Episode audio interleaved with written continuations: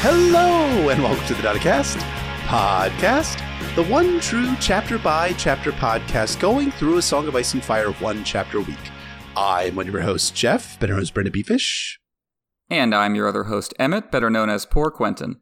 And welcome to the one hundred sixtieth episode of the Nauticast titled To Kneel or Not to Kneel, an analysis of A Storm of Swords, Jaime two, in which Jaime Lannister remains the undisputed best point of view character in all of A Song of Ice and Fire forever. And in this ch- chapter, he visits it in. What could be better than this chapter, Emmett? I ask, what could be better? Not Davos two, of course. You should just introduce every Jaime chapter that way going forward, in which Jaime Lannister remains the undisputed greatest P O V in A Song of Ice and Fire. Details to follow. Right. Just to copy and paste, copy and paste that over everyone. It's another Jeff Jaime episode, everybody. Strap in. It's going to be great. So excited. And I am also excited because this episode is brought to you by our not a small council, our head of the King Wolfman, Zach, Grand Maester Tibob, troubleshooter of systems and designer of circuit boards, Lord Commander of the Kingsguard, Mark M., Sir Keith J., Master Whisperers, Lord Philip the Merciful, Master of Laws, Archmaester Joom, Hero of the Lesser Poxes, Ragged Michael, Ward of the North, Nelson the Hammer, Prince of Dragonscombe, Scarlet the Other Woman, and Mistress of Whispers, Lord Micah, the Quilled Lion, War of the West, Herald the Golden Tooth, Master of the Banefort, and the Kraken's Bane. Lord James, the gem that was promised. Lord Jake assisted to the head of the king, Lady Zena Valyria, Sir Jack, Lord of Sir Arthur and Prince Rhaegar Targaryen, Sad Prophecy Boys Club. His Grace's High Inquisitors, Sir Frank B., Lawrence, Prince of Dorne, Kelly, War of the East, Bishops of Old Bay of Crabs, Stephen the Steadfast, Master of Hounds, the Blue Winter Rose, Knight of Highgarden, Lady Stephanie, Lord Carlos, Lord Andrew the Restless, the Priest of the Drowned God, Sir Sorcedelica, Sugartit Stent, the Trogdolite Warrior, Lord Penchant for Nostalgia, Queer Alex, Beyonce's favorite stand, Herald of Sharon, Bastard of Chromatica, Exalter of Black Lives, Defender of Trans Lives, Rainbow Commander of the Ladies and Gentle Thems, and the Nauticast, Non-Binary, Not an Army.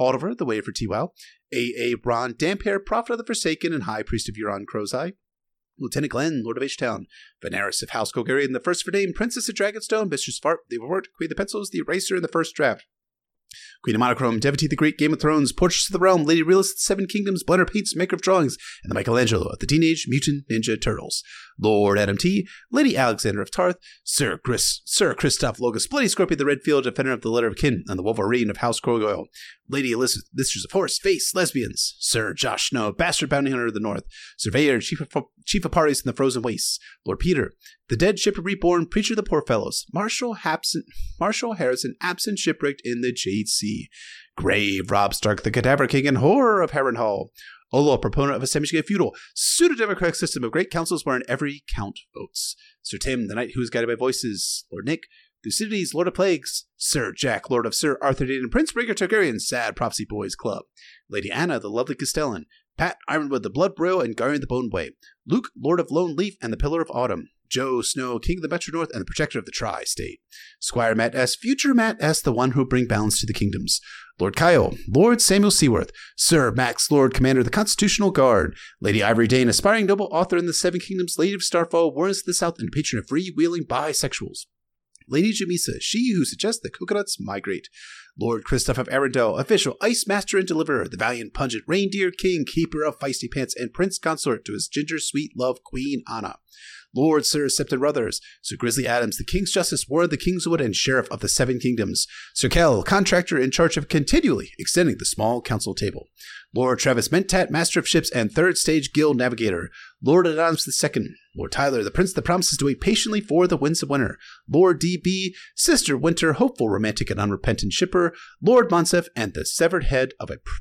and the severed head of a Targaryen prince rotting on the council walls. Thank you to all of our small council patrons.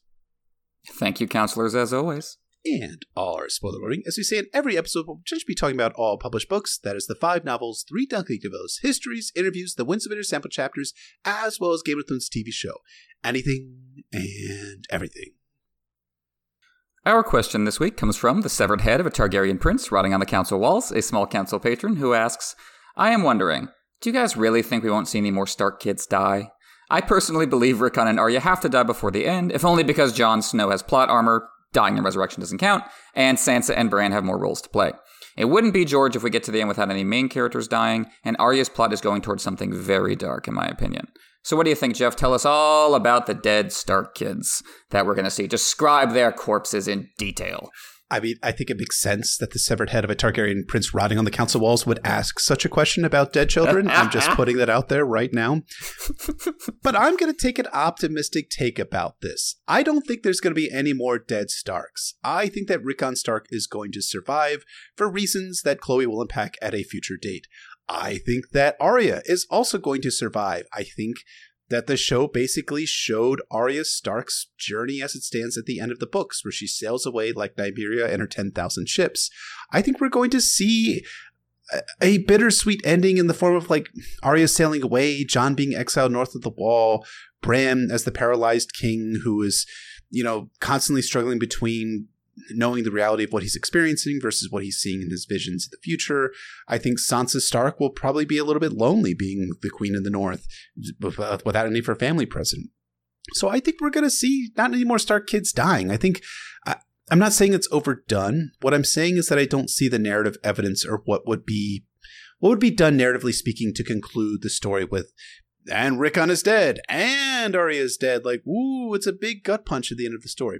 And I don't want to take too much of a um, a, a point with it, this question about how it wouldn't be G- George if we didn't get many main characters dying at the end of a story, because that isn't actually how a lot of George's stories end, with the main character dying at the end of the story. I don't want to spoil anything for for anyone here, and I, and, I'm, and I fully admit that I am not as fully read on George's stories as many people are in this fandom. But the ones that I've read have, have not concluded that way, with the exception of one of the stories, which I, I won't spoil, especially if you're listening to one of our Patreon podcasts. But that's not quite how it ends, right? I mean, you, you know what I'm talking. I'm trying to allude to something here that you, if you know what I'm talking about, you know what I'm talking about. But yes, enough of my rambling. Sir, what do you think? Do you think we're going to see more Stark kids dead by the end of the story? I don't think so. I think the most major characters who are likely to die before the end, I think whether it's in circumstances similar to the show or different from the show, are Dany, uh, Jaime, and Cersei. I think the Starks certainly have, aren't going to be, you know, reunited in a happy family portrait ending, smiling and, and waving to the audience as we're done. uh, but I, I do think there are, are different kinds of bittersweet endings. And I, I I do I do like the ending with the show with the Starks kind of moving on to their hopeful futures, but doing so separately and doing so in a way that they're, they're, they've lost their, their connection to each other, you know, at least uh, physically. And I think that's I think we're likely to see something like that in the books. I think, um, yeah, with regards to Rickon, yeah, more and more I lean towards, especially with his his his dog being named Shaggy Dog. I think I lean towards Rickon uh, not amounting to all that much within the story and maybe allowed to linger on in exile, or people think he's dead. I don't think uh, the, the story purpose for him in season six is going to translate for the books, because I don't think it's going to build up to a John Ramsay uh, battle in quite that same way. And as for Arya, I think the the uh, big tension is about who she's going to kill, I think, rather than her being killed herself. And yeah, I, I think George doesn't kill characters just for the sake of killing them. I think there's there's always a specific uh, plot structure and, and, and kind of emotional character moment to them.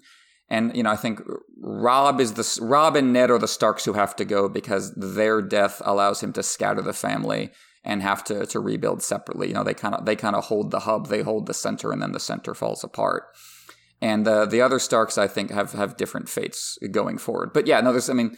Plenty of plenty of dark scenes to come involving them and the other characters. It's it's certainly not going to be sweetness and light. So I definitely agree uh, w- with the question about that.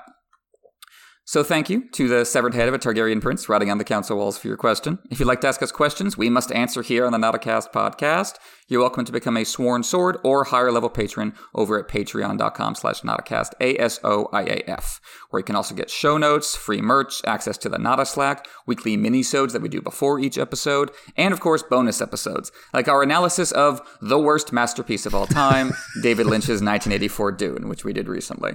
Yeah, what a movie that was, and what an episode that was. In fact, when we're recording, I just finished editing it about about forty-five minutes before we we finished uh, going on coming on on cam. So yeah, what a hell of an episode, and what a movie. In many, the many, many varied ways that could possibly mean. And if you are listening to this on the release date for this episode, it is out for all of you if you are a poor fellow and above Patreon. So again, check us out at patreon.com forward slash Nauticast ASOAF, where you can get all of those awesome things that help us and help you. But enough about Patreon.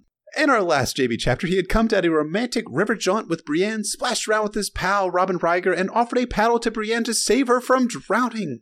Again, why do people think he's a bad guy? Let's find out more about Jaime's heroism in this synopsis of A Storm of Swords, Jaime two. Jaime was the first to spy the inn. The main building hugged the south shore where the river bent, its long, low wings outstretched along the water as if to embrace travelers sailing downstream. The lower story was gray stone, the upper whitewashed wood, the roof slate. He could see stables as well, and an arbor heavy with vines. No smoke from the chimneys, he pointed out as they approached, nor lights in the windows. Well, I am excited to be back with Jaime, my friends. I just am, and I alone am brave enough to speak my courage of being excited about Jaime. Is that brave? I think so. Cleo says that there were people in the inn when he was last here, but Brienne puts in that they're probably all hiding or dead.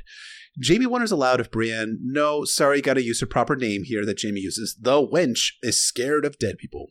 Brienne glared at him. My name is Brienne, yes. Would you like to sleep in a bed for a night, Brienne? We'd be safer than on the open river, and it might be prudent to find out what's happened here. Brienne doesn't verbalize an answer. Instead, she, she answers physically by driving the skiff towards the pier. They all roll out of this clown car of a skiff and head up to the dock. As they make their way up, Jaime sees a king on his knees, his hands together in fealty submission. And Jaime loves this. And he knows this place. And what place is this? Sir Cleos answered, Oh, this is the Inn of the Kneeling Men, my lady. It stands upon the very spot where the last king of the north knelt before Aegon the Conqueror to offer his submission. Oh, that's him on the sign, I suppose. Torrhen had brought all his power south after the fall of the two kings in the Field of Fire, said Jaime. But when he saw Aegon's dragon and the size of his host, he chose the path of wisdom and bent, and bent his frozen deeds. Jaime hears horses in the stable and determines that there are multiple horses there. He decides to find out who's home. So Jaime very normally walks up to the house and shoves the door open with his shoulder and finds himself with a loaded crossbow to his face. Behind the crossbow is a boy who demands to know lion, fish, or wolf. Jaime says he wants a capon instead and comments that crossbows are for fucking cowards. Yeah, but it'll kill you dead. Sure, Jaime replies, but Cleos will kill the boy dead. No one is killing anyone, Brienne complains. They're here for food and drink. They got money too. The boy crossbowman lowers his crossbow and tells him that if they drop their sword belts, they might feed him at this inn. Also, you come in on a telly sale? Ah, uh, well, they came from Riverrun, Brienne says carefully as she and Cleos drop their sword belts. Then an older man walks in, noting that there's three of them. Would they like some horse meat? Sure, maybe some bread too. Hard bread and stale cakes. Jaime grinned. Now there's an honest innkeep. They'll all serve you stale bread and stringy meat, but most don't own up to it so freely. Oh, I'm no innkeep. I buried him out back with his woman. Did you kill them? Would I tell you if I did? The man spat, like you were a wolf's work. Or maybe lions. What's the difference? The wife and I found them dead. The way I see it, this place is ours now. Just going to go with Australian innkeeper. I don't know why it makes sense, but we're just going to just kind of run with that. Cleos asks where this wife is, and the innkeeper, who wasn't an innkeeper, says she's not around. Also, you losers better get gone, unless, of course, you have a silver. Brienne tosses a coin to his witcher. Wait, wrong series. She tosses a coin to the man, and he bites into it, which becomes something of a thing in this series. Interesting. He likes the taste. He then dispatches the crossbow boy to grab up some onions from the cellar. As the boy departs, Cleos asks if the boy is the man's son. Nope, just a boy. His two sons are dead. Lannisters killed the first, the Flux took the other. The boy's mom was also killed by the bloody Bombers. The innkeeper, who, in parentheses, was not the innkeeper, directs everyone to sit down, and Jaime grumbles internally about the clink of chains on him. He fantasizes very heroically about wrapping the chains around Brienne's neck and strangling her to death. Then it's supper time. The innkeep, who was not an innkeep, grills three horse steaks while the men drink ale and Brienne drinks cider. The innkeep asks for news of Riverrun, and Cleos tells them that Hoster Tully is dying, but Edmure Tully holds the fords against the Lannisters. Lots of war shit afoot, basically. The innkeep asks where they're going, why they're going to King's Landing. Ah, well, that might not be the best time for that. There's this guy named Stannis, who has a magic sword and is besieging the city. Jaime's hands wrapped around the chain that bound his wrists, and he twisted it taut, wishing for the strength to snap it in two. Then I'd show Stannis where to sheath his magic sword. I'd stay well, well clear of the King's Road if I were you, the man went on. It's worse than bad, I hear. Wolves and lions both, and bands of broken men preying on anyone who, who they catch. Vermin, declared the, Sir Cleos Wickerton. Such would never dare to travel armed men. Well, begging your pardon, sir, but I see one armed man traveling with a woman and a prisoner in chains. Brienne gave the cook a dark look. Oh, the wench does hate being reminded that she's a wench, Jamie reflected, twisting in his chains again. The links were cold and hard against his flesh, the iron implacable. The manacles had chafed his wrists raw. Brienne informs everyone that she's going to follow the Trident to Maidenpool and ride the rest of the way through Duskendale and Rosby. But the innkeep says, eh, not so fast, that ain't gonna work, as the river is blocked by sunken ships and by outlaws along the road. And the lightning and the lightning lord is about. Who? Beric Dondarrion. He is called the Lightning Lord for his striking so fast and then disappearing. Also, he cannot die. Sure, Jamie thinks. Then we're on to Thoros of Myr, a wizard with strange powers. Well, Jamie thinks he had the power to match Robert Baratheon drink for drink, and there were few enough who could say that. Jamie had once heard Thoros tell the king that he became a red priest because the robes hid the wine stains so well. Robert had laughed so hard he'd spit ale all over Cersei's silken mantle. Far be it to me to make an objection, he said, but perhaps the Trident is not our safest course. The cook, innkeep, who is not a cook or an innkeep, agrees, saying that if they don't meet Beric or Thoros, they'll hit the Ruby Ford and Roosbolton. Or maybe the Lannisters are there. Or no one, Jamie puts, Brienne puts in. Uh, sure, if you really want to try that, it is totally your funeral. Anyways, the innkeep says the party should head overland. Brienne doubts that they can make it without horses, and Jamie says, well, there are horses right here. True, the innkeep says. Three horses, not for sale. Sure, Jamie laughs. He'll show them the horses, though, right? Well, Jamie is right. He always is. The innkeep shows them the three horses, a plow horse, an old white gelding, and a knight's palfrey. Not for sale, of course. Brienne asks how the innkeep got the horses. The plow horse was here when the man and his wife found the inn. The gelding wandered up, and the boy caught the palfrey, running around with his saddle and bridle still on. The innkeep shows the bridle, and Jamie sees its silver checkered black and pink. Also has bloodstains on it. Well, her owner won't be coming to claim her anytime soon. Jamie examined the palfrey's legs, counted the gelding's teeth. Give him a gold piece for the gray, if he'll include the saddle, he advised Brienne. A silver for the plow horse, and he ought to pay us for taking the white off his hands. Don't speak discourteously of your horse, sir. The wench opened the purse Lady Catelyn had given her and took out three golden coins. I will pay you a dragon for each. The innkeep balks at the gold dragon, saying he can't ride a golden dragon to get away, to eat, or to eat if he's hungry. So Brienne offers up the skiff as well. The innkeep requests to taste the gold. When Brienne tosses it to him, he takes a bite and thinks it tastes real enough. Back to negotiation. The innkeep can have three gold dragons and the skiff, and Brienne, Jaime, and Cleos get the horses and provisions. They can have oat cakes and saltfish. It'll cost, though. Same with the beds. Everyone is staying the night, right? Oh, no. The man tells them that they should not go riding out at night. They're going to break one of the horse's legs. No, no, Brienne says. They'll be fine with all the moonlight about. The innkeep tries to negotiate then, saying coppers will do instead of silver. Cleos wants to stick around, and the innkeep says the covers are washed and cleaned. Cleos is real tempted again, really wanting that bed, but Jamie has a different idea on the whole thing. No, no, cuz. The wench is right. We have promises to keep and long leagues before us. We ought to ride on. But, but, but, but, Cleos, you, you said yourself. Then, when I thought the inn deserted, now I have a full belly, and a moonlight ride will be just the thing. Jamie smiled for the wench. But unless you mean to throw me over the back of that plow horse like a sack of flour, someone had best do something about these irons. It's difficult to ride with your ankles chained together. The innkeep says there's a smithy in the back of the stable, and Brienne asks to show him the smithy. Yes, said Jamie, and the sooner the better. There's far too much horse shit about for my tastes. I would hate to step in it. Jamie gave the wench a sharp look, wondering if she was bright enough to take his meaning. I mean, just imagining like a cartoon, like kind of like big look there. They head out back, and Brienne breaks only the chains off Jamie's legs, but not Jamie's wrists, to his chagrin. The innkeep, who is not an innkeep, tells them to head six miles, come to a burnt village, and then go southeast at the fork in the road. Brienne thanks the man, and Jamie grumbles about how the innkeeper has more than thanks. He has their gold. Jamie is real fucking tired of being disregarded. Brienne ends up with the plow horse, Cleos with the palfrey, and Jamie with the one-eyed gelding. This cancels any chance of escape for the moment for Jamie. The man and the boy came out to watch them leave. The man wished them luck and told them to come back in better times, while the lad stood silent, his crossbow in his arms. Take up the spear or maul, Jamie told him. They'll serve you better. The boy stared at him distrustfully. So much for friendly advice. Jamie shrugged, turned his horse, and never looked back. Cleos complains about not having a feather bed as they ride out, and Jaime likes being mounted.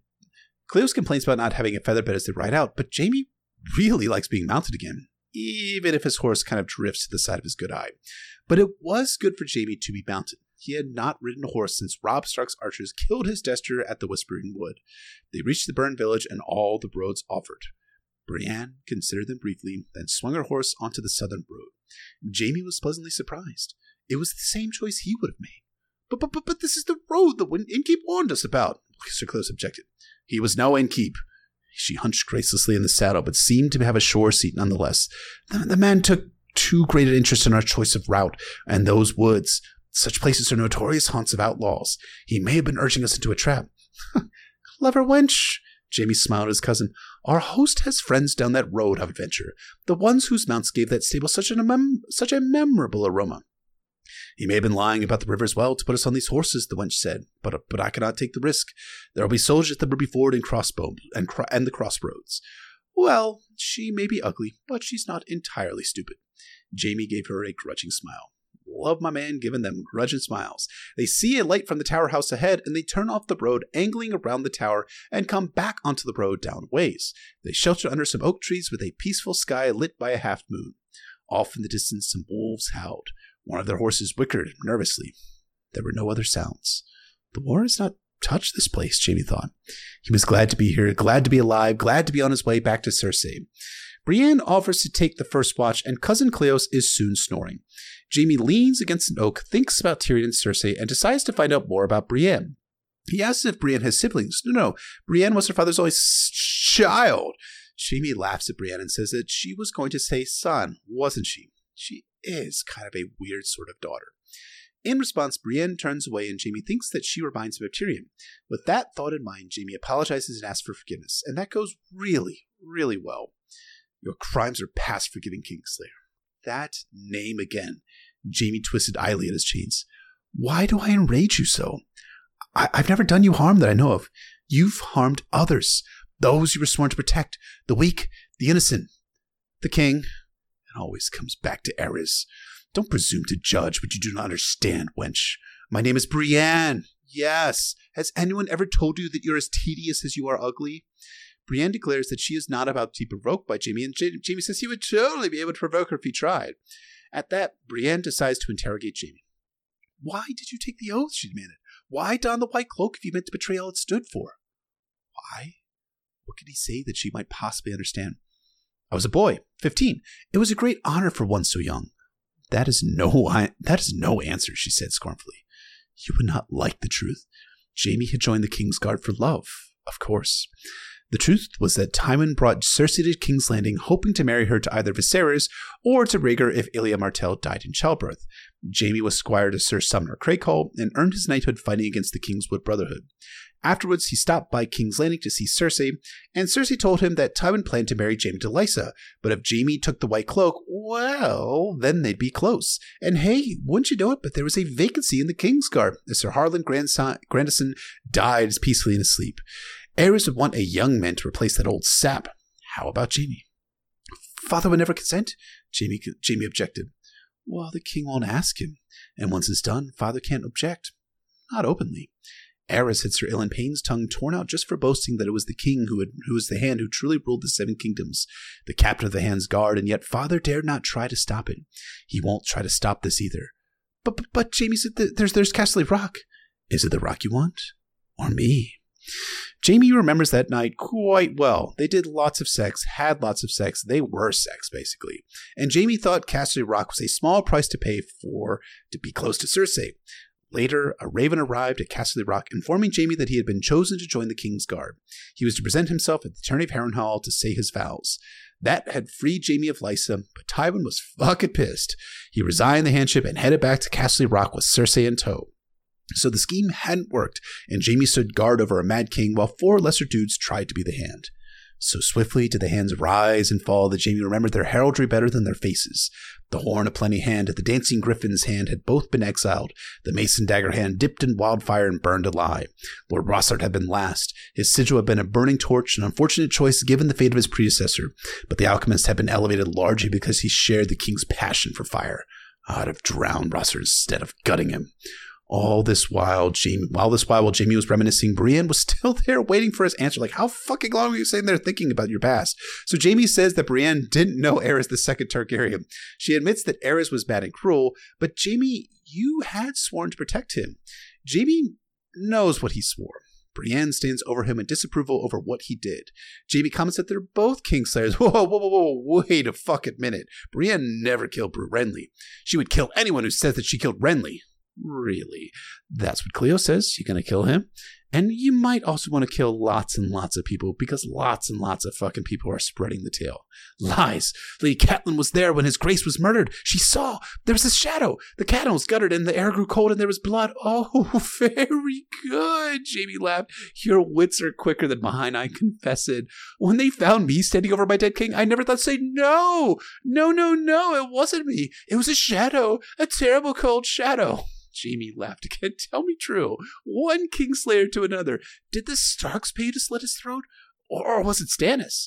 Had Renly spurned you? Was that the way of it? Or perhaps your moon's blood was on you. You know what they say, never give a wench a sword when she's bleeding. Jamie thinks that Brienne is going to fucking punch him, and I would totally support that in this moment, and he thinks that he can snatch the dagger from her, but Brienne doesn't move. She stands there and offers him just a little bit more of her mind. It is a rare and precious gift to be a knight, she said, even more so a knight of the Kingsguard. It is a gift given to a few, a gift you scorned and soiled, a gift you desperately want one she can never have. I earned my knighthood, Jamie said. Nothing was given to me. I won a tourney at thirteen when I was yet a squire. At fifteen, I rode with Sir Arthur Dane against the Kingswood Brotherhood and he knighted me on the battlefield. It was the white cloak that soiled me, not the other way around, so spare me your envy. The gods who neglected to give you a cock, not me. Jamie knows the look that Brienne is giving him. It's pure fucking loathing, totally understandable and totally reasonable. Brienne would kill Jamie C for her vows, but and he kind of though respects that she's open about her loathing because everyone else is just kind of like fucking talking about him behind his back. Brienne heads out and Jamie falls asleep, hoping to dream of Cersei. Instead, Jamie dreams of Aerys pacing in his throne room, covered in scabs and fresh cuts, as he always cut himself on the throne. The golden armor, not the white, but no one ever remembers that. Would that I had taken off that damn cloak as well. When Aerys saw the blood on this blade, he demanded to know if it was Lord Russart's. I want him dead! The traitor! I want him his head! You'll bring me his head or you'll burn with the rest! All the traitors, Russart says they're inside the walls! He's going to make them a warm welcome! Who's blood? Who's? Russart's, answered Jamie. Aerys' eyes grew massive then, and he shit himself as he ran for the Iron Throne. Jamie pulled Aerys off the throne and slit his throat. He thought that that was too easy. Kings should die harder than that. Rossard, anyways, trying to fight back all alchemist-like. Sir Ellis Westerling and Lord Krakow had come into the throne room at that point and saw the end of it. So Jamie knows that he was, so Jamie knew that they'll know who to assign the So Jamie knew that they'll know who to assign the praise or blame to, and he knows from the looks that he's going to be blamed. Roland Crakehall told him that the castle and city belonged to the Lannisters. Half true. Targaryen loyalists were dying as Amory Lorch and Gregor Clegane were scaling the walls to make us hold fast, and Ned Stark and his army were coming to the city. Anyways, what are Jamie's orders? Tell him the Mad King is dead, he commanded. Spare all those who yield and hold them captive. Should they maybe proclaim a new king? And Jamie knows what they're really asking. Should they proclaim Rob- Tywin or Robert? Maybe Viserys. Jamie looked down at Aerys' blood pooling around his body. Proclaim who you bloody well like, he told Crakehall. Then he climbed onto the Iron Throne and seated himself with his sword across his knees to see who would come to claim the kingdom. As it happened, it had been Eddard Stark. You had no right to judge me either, Stark. In his dreams, the dead came burning, gowned in swirling green flames. Jamie danced around them with a golden sword, but for everyone he struck down, two more arose to take his place.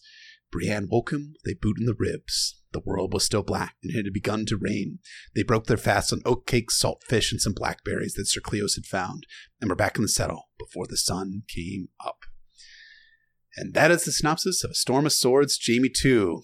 Can you tell that I fucking love Jamie chapters? I've been talking it up. What did you think, sir? So this is a transitional chapter for Jamie, which makes sense. His first chapter established him as a P O V, but we need to spend more time with him and Brienne before things get real bad real fast with the Bloody Mummers. We need a sense of the emotional stakes as well as the physical ones, and that's what this chapter provides. We see how Jamie responds to Brienne's contempt for him. We see how he navigates the treacherous environment of Westeros at war. Above all, we see how he relates to himself, his memories, his dreams, and the fragmented self-image that results from them. We come out of this chapter with a deeper understanding of how Jaime's mind works. That's what makes it so effective when he loses his hand and everything changes. You know, I think that's that's absolutely accurate, and I love that. I love that so much. And be, and I love just that sense of dynamic of changing. And I think that starts to feed into why this is my favorite kind of Jaime chapter. I know it's not a very like climactic or action-packed Jaime chapter. We're going to get that real strong next week. Uh, next week. The next Jaime chapter, rather. But I kind of like these slower chapters. I love the Jaime and Brienne bickering. Jaime exercising a surprising intelligence here. And in Jaime and Brienne sparring over what it means to be a knight, and a ton of fascinating backstory work for the end of Robert's Rebellion, told from a completely different context from the one that we had experienced in earlier chapters, especially from Eddard, Eddard, Eddard, from Eddard Stark's point of view in A Game of Thrones. In, in a way, that's that's a good touch point for here, because this chapter is a response to A Game of Thrones Eddard three, where Ned remembers Jaime on the Iron Throne. In another way, this chapter works as a prologue of sorts to A Storm of Swords, Jaime five, when the revelations at, Her- at the Harrenhal bath scene. And that is one of the best chapters in the entire series. But did I mention the inn? Because you know it's a good chapter when it takes place in an inn. Catelyn, Catelyn five from Game of Thrones, Arya three from a, from a Storm of Swords, Jaime two from A Storm of Swords, Brienne seven from from A Feast for Crows, Arya eleven from uh, the inn that where the inn where they meet the the Mountain's Men. All these inn chapters are just great. George has said every chapter in Song of Ice and Fire in an inn going forward, I think. What better place to hang out? Jaime one was all about the feeling of being in motion again, right? But Jaime two is mostly focused on a single location, the Inn of the Kneeling Man. The river signified rebirth for Jaime, as we talked about, but also death, the women hanged for serving his family's men. The inn represents both, life and death. George describes the building as having long, low wings that seem to embrace travelers. Is it a friendly hug or a trap? You can check in anytime you want, but will you be allowed to leave? Cleos remembers how much better things were when he passed this way. Same thing he said when they found the dead women. He said, oh, I remember when they were working at the local inn. The war has taken its toll on the Riverlands. Everything is being destroyed. Then again, that's what makes the inn tempting, or so Jaime argues. How many chances will they get to sleep in an actual bed with things going this poorly? But Jaime's words are always at war with Jaime's thoughts. In his head, we see that his actual plan is to find a horse and escape. So we're back to the theme of freedom that defines A Storm of Swords. Contrast that with the image outside the inn, that of a kneeling man, the opposite of freedom. This is where Torrhen Stark, last king in the north, surrendered to Aegon the Conqueror. Jaime says they couldn't have asked for a better place. I wanted to get your opinion on uh, why is that? What is the connection Jaime sees there? Maybe he's making fun of Rob, saying he should have the wisdom to bend his frozen knees. Or maybe he's thinking about the Mad King, as he will at length later in the chapter. Jaime knelt to him as a Kingsguard knight. At first, anyway. So what do you think? That's a great question. That I love your theories. I think they're just as they're there's there's no there's, it doesn't it's not explicit in the chapter. I, I like to think that it's it's Jaime like really enjoying the reversal, because I, I think he's hmm. laughing because of the inversion of what happened to him back at the end of the Battle of the Whispering Wood. Because there, Jaime a defeated Jaime was forced to his knees by Stark bannermen in front of Robb and Catelyn, and kind of like made to feel real low uh, by by these Stark bannermen. And now Jaime is in front of the spot where King Torrhen Stark, the last king, bent the knee to the Targaryens. Now, beyond the humor, if you can call it that, a big part of what I like about this inn and what it represents is how it shows real politics of a sorts. Sometimes to save lives, you bend the knee to the dragons. Sometimes fighting to the bitter end is futile. But Aegon the Conqueror and his sister wives, for all of their faults, displayed clemency to those who bent the knee. But what happens when surrender doesn't mean clemency? When, crom- when common practices of war and peace are subverted? It's a pure, pure hypothetical at this point, right? It's not. Sadly for Jaime, it'll be even less hypothetical when he returns to the Riverlands and Feast for Crows and after the Red Wedding. The Blackfish will refuse to surrender Riverrun because there is no guarantee that he and his people will be safe if they surrender. But it's, it's not as though the bonds of human practice were shattered by one event known as the Red Wedding, because that dissolution of social norms was a much more long, slow burn, as Jaime, Brienne, and Cleos are about to discover in this inn. Yes, they're greeted at the door by the opposite of a bended knee, a crossbow, right in the face. Jaime calls it a coward's weapon. He snarks that he's in chains because he killed some crossbowmen. Jaime's scorn for archers is inextricable from his self-image as the ultimate swordsman. Fighting with sword, hand to hand, that takes courage.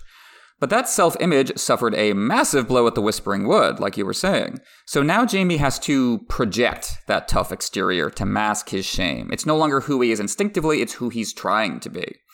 While he's been in that cell under Riverrun, the war has swept over the Riverlands, remaking everything and everyone in its own image. The people living here don't have the luxury of preferring swords to crossbows, and they, you know, couldn't afford swords anyway. They need whatever weapon they can to protect themselves not only from the Lannisters, but the Starks and Tullys as well. That's the first we hear from the small folk in Jaime's chapters. Are you lion, fish, or wolf? This follows up on the dead small folk we saw on the, the, with uh, the sign reading they lay with lions around their neck, which exposed the atrocities being committed by Rob's men, as well as Tywin's. The kid with the crossbow is not relieved to see them flying Tully colors, and the guy running the inn doesn't know who killed his predecessor, the actual innkeep. He says, likely it were wolves' work, or maybe lions. What's the difference? Hmm. That's the state of things in the war. Everyone's identity is inverted. Everyone has to make things up as they try to survive pure chaos. The resulting tone in this chapter is a mixture of menace and farce. On the surface, this is a funny scene. George keeps calling our host the innkeep who wasn't an innkeep, which feels like a line out of a children's story or something. Jaime keeps tossing out witty one-liners, sarcastically thanking the not an innkeep for being honest that the food sucks, mocking his feigned reluctance to sell the horses, rolling his eyes at how much Brienne offers. But really, the humor comes from the absurdity of the entire situation. Everyone acting like this is just a normal night at an inn, even as they're surrounded by death and can't possibly trust one another. There's this palpable tension of watching the performances break down, the destruction of the war creeping in from every corner. This is a family business. Kind of. The boy isn't actually the man's son, but a war orphan he took in with his wife to guard them at night. Where is his wife, by the way? Don't ask, he says. This is what domestic life looks like in war. Everyone is separate, everyone is suspicious. He sells them horses, like any kindly N P C is supposed to do, to jumpstart your quest narrative. It's what yes. Barlaam Butterbur does in Lord of the Rings, the kindly innkeep in the, in the town of Bree. But this guy in this chapter, he only does it because he's in league with the very outlaws he warns them about. George dips his toes into the mystery genre here, as Jaime slowly realizes, hey, there's not enough horses to get this stable as messy as it is. Someone else has been here recently, and they might be coming back. As Jaime says, there's too much horse shit around here, both literally and metaphorically. The not an innkeep is lying to them. He's full of shit. You're right about that. As we're going to find out when we get to Arya's first couple of Storm of Swords chapters. And I promise we will return to Arya soon enough. Don't you worry. This inn is the haunt of the Brotherhood Without Banners. All that horseshit is, we'll find out, is from the multiple horses ridden by Harwin, Jack B. Lucky, Greenbeard, and probably many others who have been using this inn as a kind of waypoint in their quest to bring down the Lannisters. This is also why the whole negotiation over the price of horses is really kind of horseshit too, isn't it? Exactly. This negotiation over the horses, it, it's a farce on multiple levels. As Jaime says, Brienne is getting ripped off, paying way more than the horses are worth. Then again, as the not an innkeep says, what's the money worth? Unlike Danny, he can't ride his three dragons, these three golden dragons they're offering him. He can't eat them if he's hungry. The war has broken down the structures that make currency work. In peacetime, he would take the money without hesitation. It would help him save up for large expenditures or to take care of his wife in their old age. But the war has made it so there's nothing to buy and no one to buy it from. And the war has made it much less likely that they will survive to an old age in the first place. All that matters now is surviving as long as you can. So friendly commerce between neighbors has been replaced by a crossbow at the door. Trust is a major theme of Jaime's chapters, and mutual trust is necessary to make currency work. After all, the not an innkeep doesn't think he's giving up those horses for long anyway, no matter how much Brienne pays for them. The plan, as we'll learn in a, in a later Arya chapter, is for the Brotherhood to take those horses back. So everything is breaking down. Family bonds, the national currency, even guest right. It's a war of all against all. And this is the Red Wedding in miniature. That's exactly right. The Red Wedding was the culmination of human norms that have been eliminated by the war, especially in the Riverlands, as opposed to just this one event that just shattered all the norms. And while Tywin's conduct in the Riverlands was the genesis of, of this decline, it's not like the Northmen have clean hands either here. They lay with lions, was that note that, and there was that note here that the wolves probably killed the original innkeeper. That shows how the norm breaking is not just a Lannister phenomenon in the war. This is continuing the theme from Jaime one, where Jaime sees how war has changed the Riverlands and really Westeros as a whole. Sex workers are hanged, people run away rather than meet newcomers, the bonds of friendship are disappearing, dissipating. In times past, this inn was probably a place of sanctuary, and the innkeeper, the one who was originally owning this place, would have a self-interest in ensuring the travelers didn't get fucking robbed when they were arriving at his inn. The, the line that the innkeeper says, it really struck me on this reread. These days, a man needs someone to keep watch while he sleeps. Kind of a devastating line when you think about it. And later, when the party is moving through the terrain after the inn, they encounter a watchtower. You know, in times past, a watchtower might be a presence for safety and security as you're moving through the countryside. But they move away from it rather than try their luck visiting it. They don't know who's there. They could be robbed there. And you had mentioned Lord of the Rings earlier, and I think that's such an interesting friction point between two giants of the genre of fantasy. In Lord of the Rings, by and large, scarcity and war drove people to work together, with some very notable exceptions. It's not quite the case here in the Riverlands in A Song of Ice and Fire. Scarcity and war have driven people to live suspiciously, with some exceptions. The innkeeper, who was not an innkeeper, may be ripping off the company with the idea that he'll get even more money when the party gets robbed down the road. But he did take in a boy from the war, allegedly, and I think he's probably telling you the truth here. But all of that desperation was caused by the overall war happening, which killed one of the man's sons, the original innkeeper, and the boy's family too. I think that's the thematic element of A Song of Ice and Fire that I like. War can bring out the best of people, and also selfishness too, and the individual person. But overall, war is breaking the world down at the macro level, and that is filtering and bleeding down to the individual relationships in this story. I think that's that's a perfect way of putting it, that what war brings out of the individual can depend on the individual, but the overall effect is this steady degradation and this kind of crumbling of, of trust and possibility, even for the most well-intentioned of people. I think that's exactly right. And that theme of trust applies to Jaime and Brienne's relationship as well. As I was saying, even as he tempts Brienne with a night at the inn, what Jaime is really thinking about is stealing a horse from the stable and taking off on his own. So trust is at war with freedom, the other major theme here. Jaime is conscious of his chains throughout this chapter, resenting them, hating Brienne for keeping him in this powerless state, always blaming her in his thoughts. Then again, Brienne has a cage of her own, gender. Jaime's only power over her is that he's a man and a knight, and that she is neither. So he calls her wench instead of by her name. When the not an innkeep doubts her ability to fight off outlaws, Jaime thinks that Brienne hates being reminded that she's a woman. Women aren't supposed to wear armor and fight, but Brienne does, with more skill and more honor than most men. Women aren't supposed to take charge over men, but Brienne proves herself more canny than Cleos Frey. Like Jaime, she figures out that the not an innkeep is lying to them. Jaime thinks he's tired of being disregarded by this huge, ugly cow of a woman. His his anger at being treated like this for him is connected to her gender and her gender presentation. But then she strikes off his leg irons so he can ride, as he hasn't done since the Whispering Wood, giving him a little freedom. And when she demonstrates her intelligence, Jaime reluctantly concedes, in his thoughts anyway, that she's not stupid. Jaime is gradually coming out of his shell. Years of alienation have cut him off from humanity. He's not used to treating others with respect, in large part because he feels like no one treats him with respect. We saw the first sign of a change in Jaime's first chapter in this book, right at the end when he planned to hit Brienne with his oar, but wound up reaching out to her with it instead, and he was kind of unconscious. He didn't even think about doing it. It just happened. That continues in this chapter, as they make camp in a quiet little oasis. Jaime thinks the war hasn't touched this place. And for once, he's happy. He's glad to be alive. And he's glad to be on his way to Cersei, the anti-Brienne. The only people Jaime cares about are his family. And that's what leads to him thawing with Brienne. He asks if she has siblings. She says she's her father's only daughter, but she almost says son. And with a bully's instincts, Jaime senses her weakness.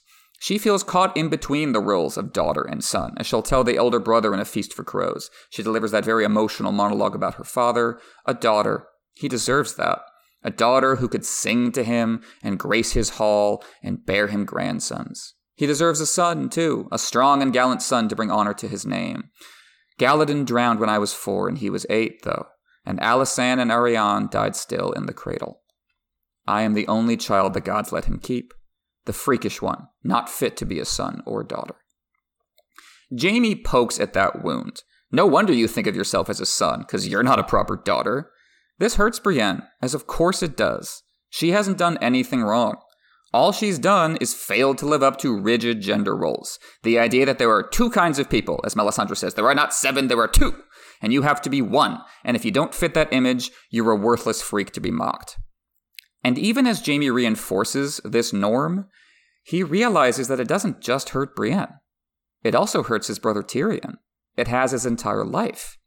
Jaime thinks that Brienne and Tyrion seem nothing alike at first. The tall, whim- the tall woman in armor, the short man whose primary weapon is his mind. So what do they have in common? How they're treated. They face dehumanizing scorn every day of their lives. We've already seen how Tywin treats Tyrion, his own son. We'll learn more about how Brienne has been treated by her own comrades in arms. Tyrion told us that Jaime was the only one who was ever kind to him. Now Jaime realizes that he's become like everyone else who mocks Tyrion, and he doesn't want to be like that. We will learn more about why when he reveals the truth about Tysha, but in the moment it's significant because this is when Jaime starts to take responsibility for his own behavior. He makes himself vulnerable, asking Brienne to forgive him and calling her by her name. It's a bridge between them, like the oar he held out. But Brienne lashes out right back. Your crimes are beyond forgiveness, Kingslayer. Both of them are treating each other with contempt because that's what the conventional wisdom suggests they should do. Brienne is a freak and Jaime is a monster. We're all shaped by the wounds we take. These two are weaponizing their pain and turning it against each other. Maybe they can get past that and realize that the problem is the norms they wear like chains. If it's wrong for society to treat me this way, then why am I treating you this way? Jaime hates being called Kingslayer, as Brienne hates being called wench. If Jaime can see parallels between Tyrion and Brienne, despite their surface differences, maybe the same applies to him and Brienne. So Jaime tries to start over, tries to like reboot their relationship. Why do you hate me when I've never done you harm? Because you've harmed others, Brienne says. I think George intends for Brienne to stand in for the reader, the first-time reader at this point. We might hate Jaime, as he seems to embody everything that's wrong with Westeros. He violated his oaths to protect the weak, the innocent, and the king, Jaime finishes. How dare she judge him for that? She doesn't understand. The irony is that Brienne didn't mention the Mad King at all. Jaime brought him up, unprompted. He's internalized his pariah status. He's gotten so accustomed to wearing arrogance like armor that he can't drop it. Yeah, you're right. I hadn't realized that Jaime immediately goes to Aerys unprompted. And that's not at all how Brienne is framing the initial question to him. Like, you've harmed others, those you've sworn to protect, the weak and the innocent. And Jaime immediately jumps to Aerys, the king. It always goes back to Aerys, becomes something of a mantra for Jaime in his chapters in A mm-hmm. Storm of Swords. Because Brienne was trying to get at that killing Aerys is not even Jaime's worst crime. There was that whole having an incestuous relationship with Cersei and cuckolding the king, fathering his own children with his sister. And then there's this other kid we might have heard about, Bran Stark. Anyone? Anyone? Bran? How fascinating is it that Jaime thinks so little of tossing Bran out of the window back in Winterfell? I think this is Jaime's human nature roaring out, and that he has this cognitive dissonance in wanting to focus on the crime that he could be absolved of, at least in his own mind. That said, Jaime's killing of Aerys was a monstrous crime, in quotation marks, in the eyes of Westeros. His name, Kingslayer, was the one Jaime was always known by, even if the killing of Aerys was a justifiable act, as we'll find out later on. So Jaime falls back on insults. That's another part of his armor, right? He says, Brienne, you're as tedious as you are ugly. Brienne says he won't provoke her. Jaime says he might, if he cared enough to try. They're both playing that game where you pretend not to care. I'm not mad. I'm actually laughing. This is fun for me. But it's really not. How do we get past that game? Brienne finally asks the question no other character has asked. The question the audience needs to ask. Why? Not why did you kill Aerys? That will wait for the bathtub at Harrenhal. Brienne wants to know why Jaime joined the Kingsguard at all. She's assuming that he meant to betray his oath from the start, so why do it? Jaime says he did it for honor and glory. I was the youngest ever to wear the white cloak. Brienne says that's no answer, and she's right. Honor and glory are abstractions that don't account for individual complexities, the motives we acquire just while living our lives. What's real for Jaime is love. He joined the Kingsguard for love. But he can't tell Brienne that, because the love he felt was for his sister. Cersei was the princess in the tower, right? Jaime, the idealistic young knight who dedicated his life to duty in order to be near to her. They stole away in the dead of night to a different inn. Cersei dressed up as a peasant woman, which only excited Jaime all the more. After that night, he was happy to give up everything, even Casterly Rock, to be with her always. That is a pitch-perfect chivalric romance on the surface. But beneath the surface, this is the story of an unhealthy relationship that ruined Jaime's life. Not only is Cersei his twin sister, adding a dose of narcissism to their dynamic, but she clearly manipulated him into this. And not only that, it didn't work. Tywin was so furious about losing his heir that he resigned his position and took Cersei with him back to the Rock.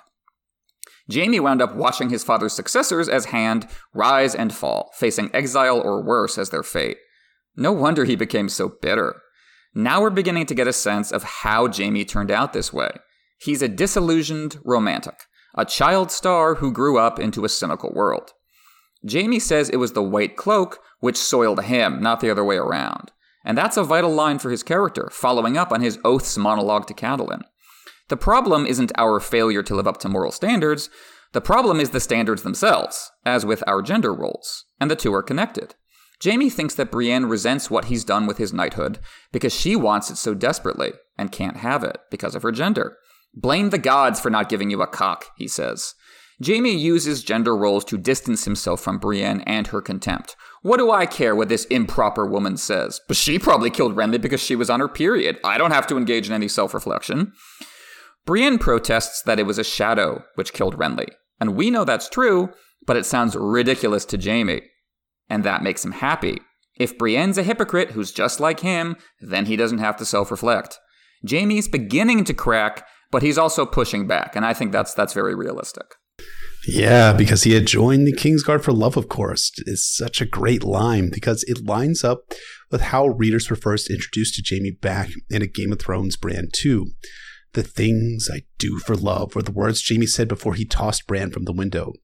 And even if George hadn't fully fleshed out Jaime back in A Game of Thrones, George took time to note that Jaime said this with loathing in his voice. Mm-hmm. There's an echo of that line here, the things I do with the things I do for love, with how Jaime ended up in the Kingsguard. Jaime, at some level, wanted Casterly Rock to be only a knight and a lord, but his love for Cersei drove him elsewhere. I agree that the white cloak soiling Jaime is very important, is a very important line for Jaime's characterization and character growth, but I do think that there's a sense that there's an even deeper level of meaning in that, and that there's Uh, almost this poisonous nostalgia at work with Jaime, because like Robert Baratheon before him, Jaime looks on his teenage years prior to him being named to the Kingsguard with nostalgia, that kind of glow that the past can always seem to some people as they age up in years. He was a squire to Lord Crakehall and had earned his knightly spurs fighting against the Kingswood Brotherhood along with our Sir Arthur Dane. And later, Jaime will contrast his experiences in the Kingswood with the idea of how he wanted to be Arthur Dane, Arthur Dane, but had become the Smiling Knight instead. But even then, all that nostalgia again is poisonous because Jaime was using his sword and violence as a mere teenager. We talked about this a couple weeks ago with, with Daenerys Targaryen in Dany's first chapter with Rhaegar Targaryen. That is kind of a sad state of affairs that we have teenagers who are saying to themselves, I need to take up the sword, put aside the books and take up the sword because that's what I was meant to do. That's poisonous nostalgia at work for Jaime here in this chapter. It's like with, with Waymar Royce that he was acting like a man of the Night's Watch in the prologue, but when Will saw his body, he thinks, oh, he's just a boy. That's really what he looks like now. And Jaime is fighting to keep that kind of scared, fragile child of himself away from public view, keep it inside. He can use contempt to hide from Brienne, but he can't hide from himself. He hopes to dream of Cersei, the love for which he put on the white cloak. He dreams instead of where that love led him, to Aerys. The Mad King is terrifying, but also pathetic, pacing, picking at his scabs, going on paranoid rants. George describes his, quote, royal mouth and the royal color of his purple eyes before telling us he died shitting himself and squealing like a pig. Jaime thought that ugh, a king should die harder than this. What does it mean that he was crowned and anointed, as Brienne says, when in the end, he dies like anyone else? The dragon skulls just watched and did nothing. They're dead and gone, and without them, the Targaryens just aren't special anymore. In this dream, we get hints of what the Mad King was really up to. Rossert has gone to, quote, make a warm welcome for Tywin, and Jaime dreams of the dead surrounded by green flames like wildfire. But that's not the focus. Not yet. The focus here is on Jaime's identity, who he became as a result. Jaime Lannister died, and the Kingslayer was born. There's a conflict in this dream between his family name and his Kingsguard cloak.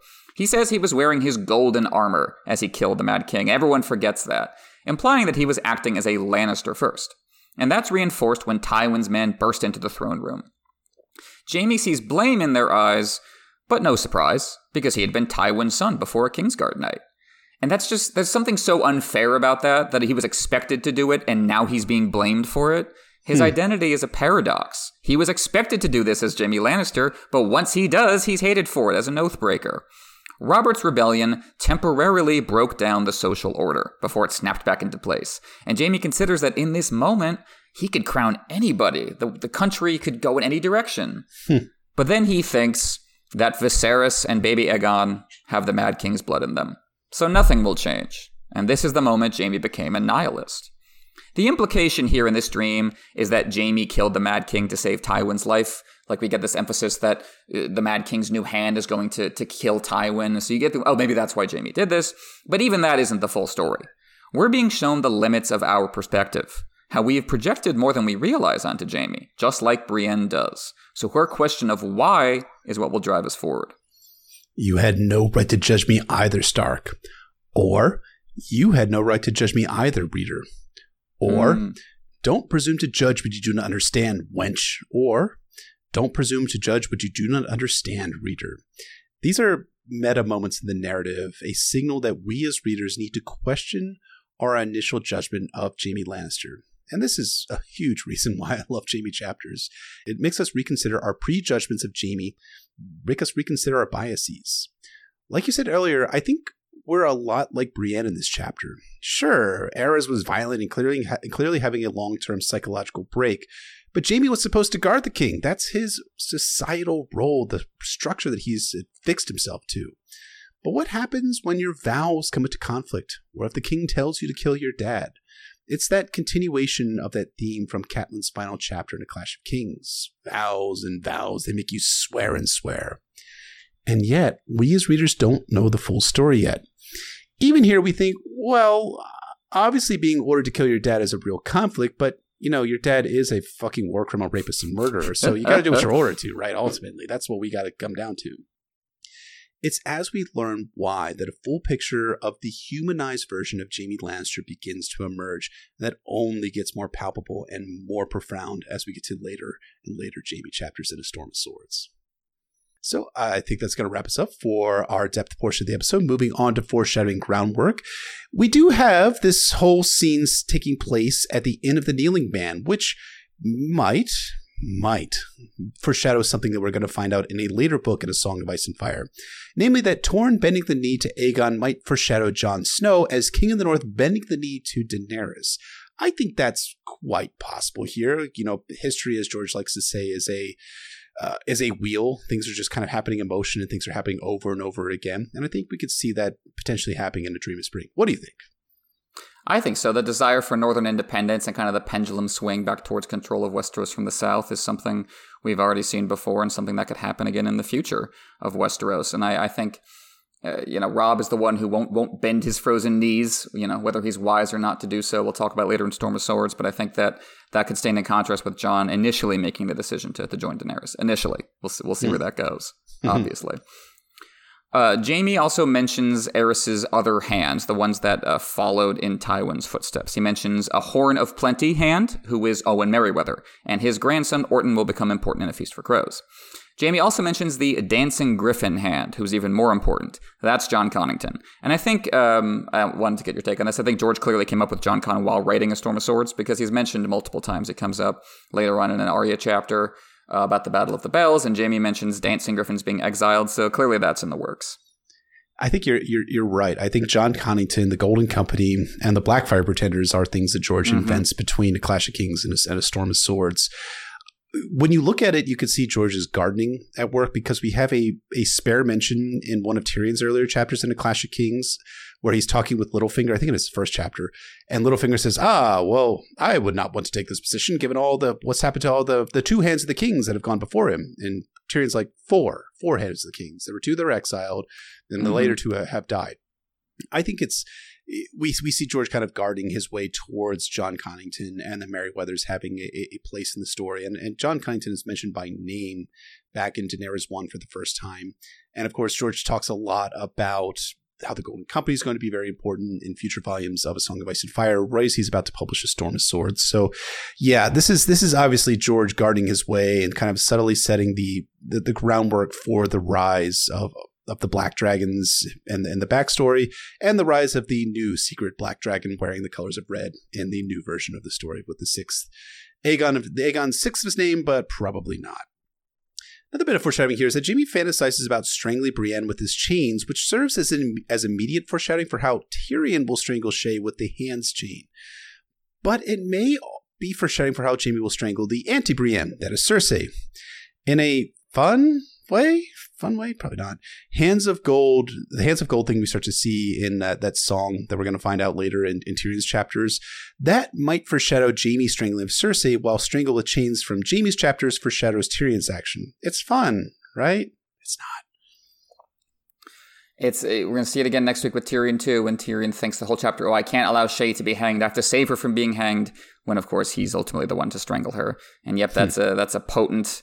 a symbol of the downfall of House Lannister. You have the, the golden hand standing in for uh, the hand of the king position and how wealthy they are, but it comes to mean Jaime's severed hand and ultimately uh, Tyrion's hands, uh, Tyrion's hand and the necklace he uses to kill Shay. It's a it's it's a, a brutal conclusion in A Storm of Swords mm-hmm. that we'll get to down the mm-hmm. line.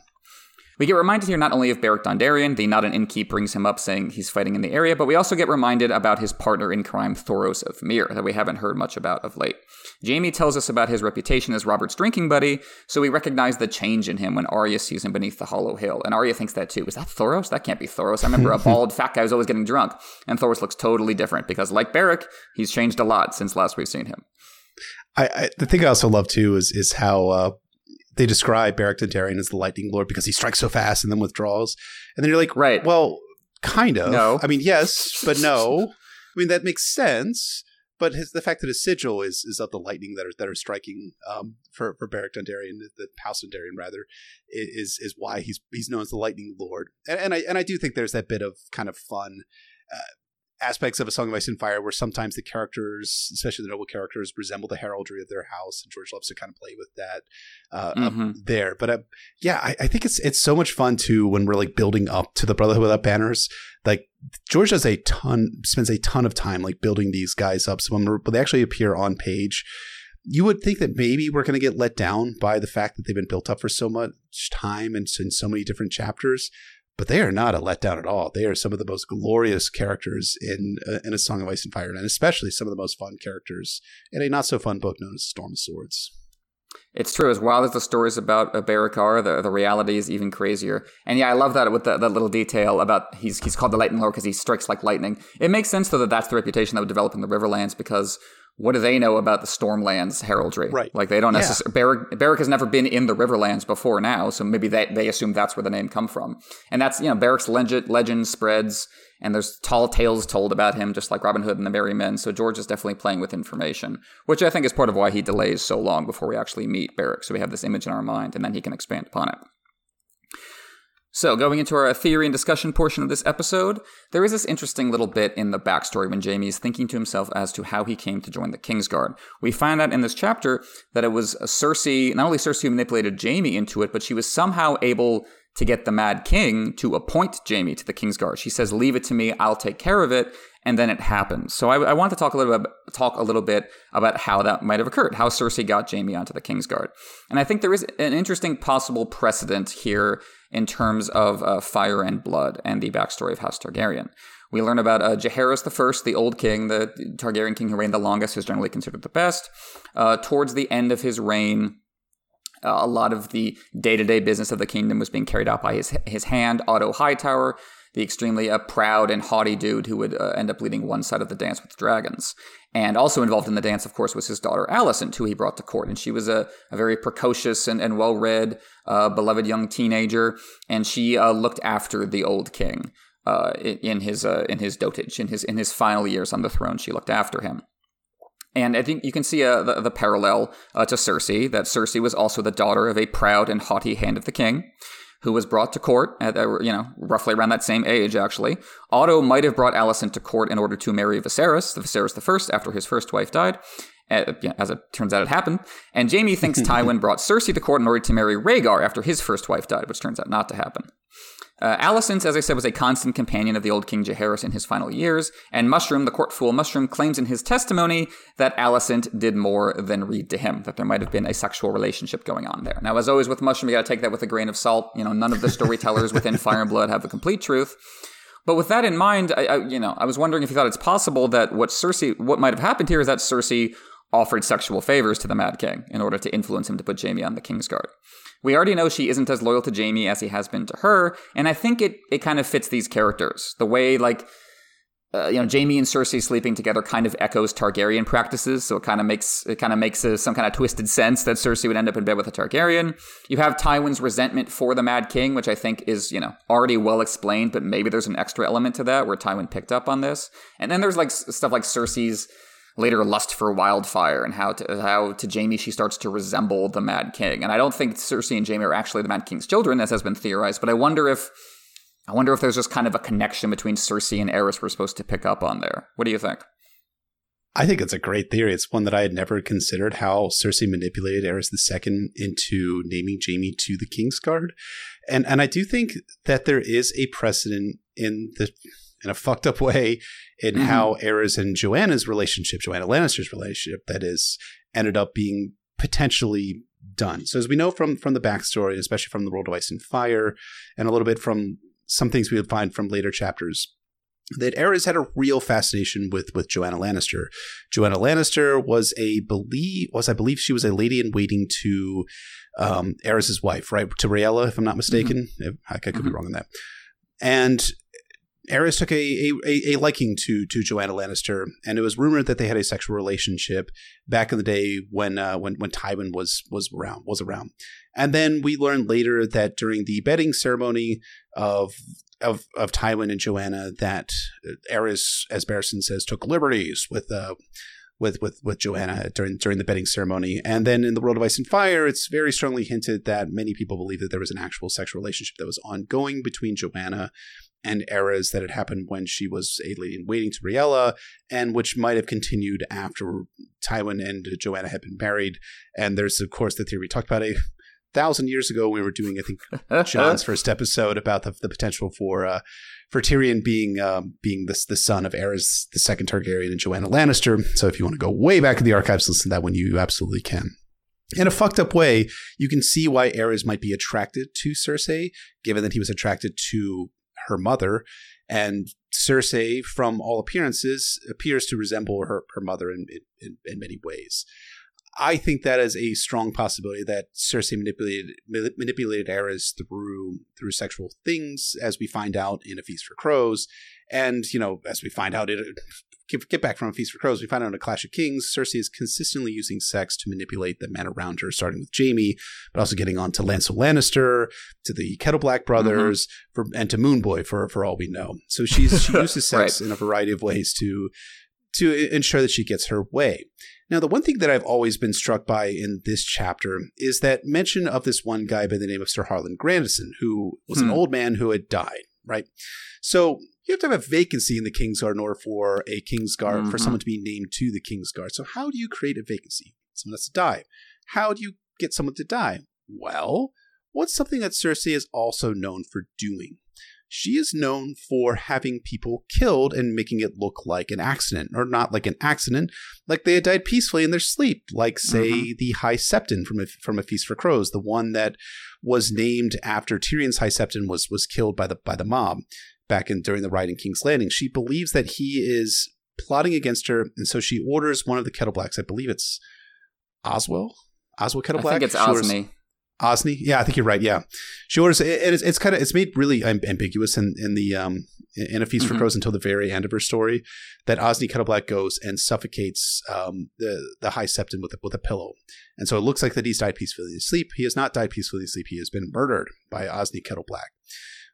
What I could see happening is that Cersei did something similar, pressing a pillow down on old Sir Harlan Grandison in order to kill this guy, in order to create the vacancy to bring Jaime to court, namely as as one of the Kingsguard to Aerys the Second Targaryen. I think it all fits with the pattern of behavior established in Cersei's later chapters, especially her point of view chapters. So I I think this these are these are strong theories for why or how rather how Jaime became got his role as the King's as a Kingsguard knight. I am curious, though. It is interesting that we don't really get any mention of either Harlan Grandison or Aerys the Second Targaryen in Cersei's chapters in A Feast for Crows and A Dance with Dragons. But I do think this might be something that we will potentially see down the road as it becomes much more relevant to her plot that's likely going to unfold in the Winds of Winter. What do you think, sir? Agreed. I think that's that's the weakest part of this theory, is that you'd think Cersei would think about it, given that this would be kind of a big deal. But then again, you know, George, you know, never has Ned directly think the thoughts, Jon Snow is my nephew, because that would be inconvenient. So, uh, you know, a P O V character is perfectly capable of just not thinking about something if George doesn't want them to. And I don't think I don't think it's a huge deal in terms of the story. It's it's not a revelation we have to deal with necessarily, because Jaime and Cersei already have plenty of other fraught stuff in between them at this point. But I think it, it does make sense for the origin story of this dynamic to work the same way it, it does to, you know, in the present, right? Like, like even, even back when they were teenagers, it was still kind of working the same way, that Jaime was just like being led by the nose without really realizing it and lost in the stories in his head. And Cersei was the more kind of cold arch manipulator, which is one of the great ironies, of course, of the Lannister family, is that both Cersei and Tyrion reflect Tywin in some ways. And the one who reflects Tywin the least is Jaime, even though he's the he's the able-bodied male heir. He's the one Tywin would hmm. want to follow him. But it's the other two that Tywin's kind of rejected that feel more like him, because uh, Cersei uh, using her manipulative tactics, and uh, Tyrion, of course, there's plenty in common with Tywin that we've talked about before and will again. But it's just, yeah, that's the it's just the the sordid, sleazy story of the Lannisters. And I think the the more rocks you uncover with this family, the more bugs you find squirming around underneath. And I, I think that'll that'll be true to the very end of the story. So I think that's going to wrap us up for this analysis of A Storm of Swords Jaime two. As always, thank you so much for listening to us, and thank you for all of our patrons for supporting us. If you have the chance, please rate and review us on Apple Podcasts, Google Podcasts, SoundCloud, Podbean, Spotify, anywhere and everywhere you find our podcasts. You can check out our Patreon at patreon.com slash Nauticast ASOIAF. You can follow us on Twitter at Nauticast ASOIAF, or shoot us an email at Nauticast ASOIAF at gmail.com. You can find me at Poor Quentin on Twitter. And you can find me at Brenda Bfish on Twitter, Brenda Bfish on Reddit, and my website is, is brenda b fish dot substack dot com. We want to shout out and thank our high lords and ladies on Patreon. Red Relu himself, who has renounced his allegiance to the Squishers, Lady of a Thousand Words, Septon Maribald, the Shoeless Sage, Sister Winter, Lady of the Wolfswood, Nessie the Elusive, Warden of the Neck, Defender of the North, and Keeper of Secrets, Sir Thomas the Raven Knight, Lord of Blackwood, Sir Way, of course, Matt, Warden of the Sanguine Shore, Lord Sam Kay, Wisdom Benjicott, Alchemist of Setsan Quanta, Mage of the Arts of Boole and De Morgan, Tibbs the Great of House Catnapping, Lord J. Manderley, Baker of the Frey Pies, Septon Merriful, Head of Hair, Lady Silverwing, Caboth the Unfrozen, Lord of the Bricks and Castle Crimson Light, Sir Keith of House Corbray, wielder of Lady Forlorn, Lord Andrew, Warden of the Dubai Sands, Lord Young of the Ghostwoods, Lady Mira Reed, wielder of Dark Sister, Slayer of Tinfoil, Sir Will of the Anarcho-Syndicalist Commune, Lord Clay, Sir Small Paul, Guardian of the Stonehaven, Defender of Donatar Castle, Septon T-Bone, the Low Septon, Refined Wrangler of Icy Arachnids, Lady Veronica, who has abandoned the orphans at the end of the Crossroads to become the Queen of Memes, Lady Danielle of House Lannister, Titanium Pirate, Lady Joan, Lady Ranger at the Frostfangs, Sydney of House Quo, Princess of the Friendly Black Hotties in the Summer Isles, Random, Fierce Protector of Cripples, Bastards and Broken Things, Sir, Lady, Jordan, Defender of the God's Eye, Lord Peter, not Peter, Drinker of Strong Wine and Lord Commander of the Flat Planetos Society, Lady of Rainy Afternoons, James of House Keene, Lord of the Forest City, Admiral of the Cuyahoga, and Warden of the Western Reserve, Lady Ken of House Motown, Goddess of Sips and Wine, and Sir Andrew of H-Town. Thank you so much, as always, to our high lords and ladies. We really appreciate your support. Yeah, thank you so much for supporting us. It means a lot to both of us. So, join us next week for A Storm of Swords Tyrion two, and let's, let's talk about Shay, baby. Yes, it's a episode all about Varys and Tyrion and Shay and having sex on stones. It's great. I would watch Varys sing Salt and Pepper. That's a, that sounds perfect. I want I want a eunuch singing all the sexy songs. That's that's uh, that's that'd be perfect. I want a, I want a whole cover album from him on the subject. I'm down. I'm ready to do it. We should do that. We should make that our, our contribution, our actual contribution to the A Song of Ice and Fire fandom. Is absolutely Varys the singer. So thank you so much for listening. Thank you to all of our patrons patrons for supporting us, and we'll see you next week for A Storm of Swords Tyrion two.